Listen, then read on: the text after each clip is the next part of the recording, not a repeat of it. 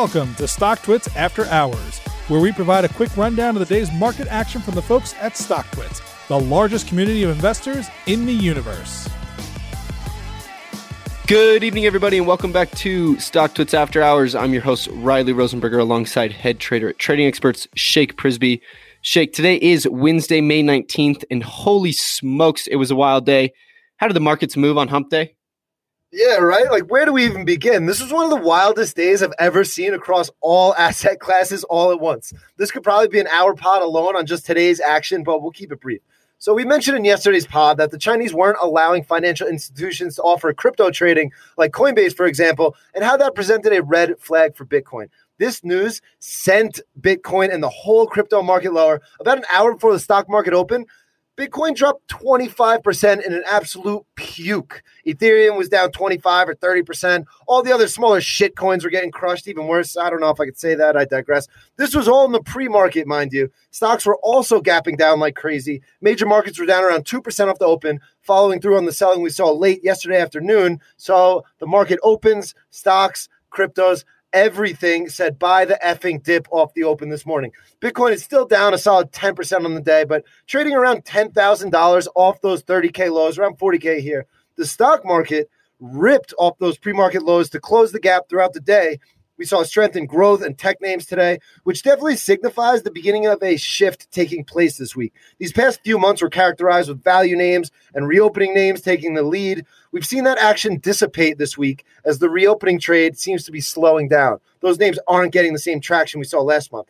Rest of this week is going to be very interesting. And by the way, it was a Fed day to add to the fireworks. So, what did the Federal Reserve say today in its minutes from the April 28th meeting?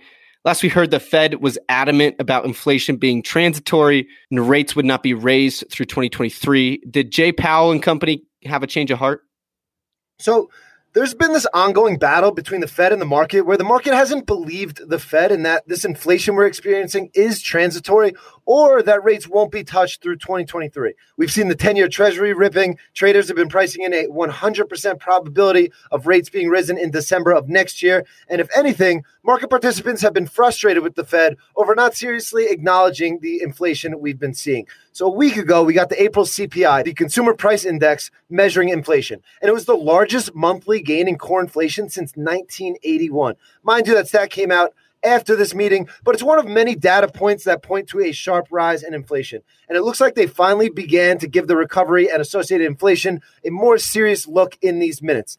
They remain consistent in thinking inflation will be transitory, but they did recognize the pace of economic recovery we were seeing. Towards the end of the notes, they said if the recovery pace continues at this rate, it might be appropriate at some point in upcoming meetings to begin discussing a plan for adjusting the pace of asset purchases, aka start to unwind QE. So they're tiptoeing into the statement they may begin to taper earlier than the aforementioned end of 2023 schedule. Definitely something to watch out for in the upcoming Fed meetings. Cathie Wood was on Bloomberg today talking about her holdings and her general market outlook. Her fund, ARK Innovation, is down about 40% from its 2021 highs, but saw more than triple digit gains last year when growth stocks absolutely dominated. What do we hear today as her stocks have largely fallen out of favor? Did she change her sentiment or is she doubling down? You know, a very interesting interview out of Cathie Wood today. I was especially impressed with her confidence in these stocks that have largely been slaughtered this year. The fund is down around 40% from highs. And she was urging investors we're near an inflection point and it would be a bad idea to sell into this capitulation we're currently experiencing. She's still very bullish on Tesla and believe Musk only changed his tune on Bitcoin due to institutional investors like BlackRock's Larry Fink beating the drum on climate change, which Musk never saw coming. So he was forced to do an about face because of the circumstance. But she expects him to be back on the Bitcoin train soon. She still believes Bitcoin is going to $500,000 in time. This was as it was getting slaughtered down to 30K this morning. Talk about confidence in her book. But she's doubling down on Coinbase the more it sells off. Wood believes all asset classes are currently in a risk off environment, along with the Fed being correct on transitory inflation. She's expecting the second half of the year to be marked as deflationary and for growth stocks to make a major comeback. I personally wouldn't be too mad at her being right, but overall, Cathie is definitely sticking to her guns here. We got some more retail earnings today. Did Target hit its target on earnings early this morning? Nice. Monster, monster beat out of Target here as they crushed same store sales estimates. They were expecting around 10% growth here, and they actually saw 22%, which in retail is a monster beat. The company was expecting EBITDA around 2.2 billion, and they showed 3.4 billion, beating estimates by over 50% here. They're crushing the competition as they continue to gain market share, where they saw gains over a billion dollars in Q1 here. Great, great quarter for Target. And what about Lowe's? We talked about its home improvement competitor, Home Depot, yesterday. But how did Lowe's quarter look? You know, solid quarter for Lowe's as they beat consensus, but shares fell because they lacked any sort of specific guidance looking forward.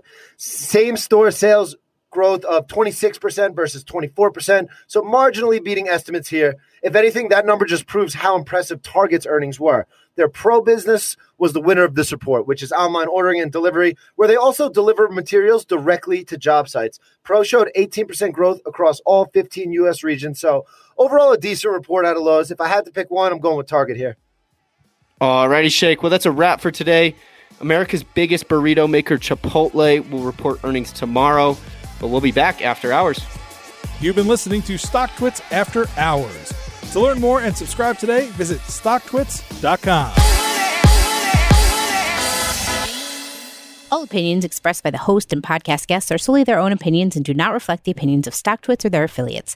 This podcast is for informational purposes only and is not intended as a recommendation to buy or sell any security. The podcast is also not a research report and is not intended for the basis of any investment decision. Guests may maintain positions in securities discussed in this podcast.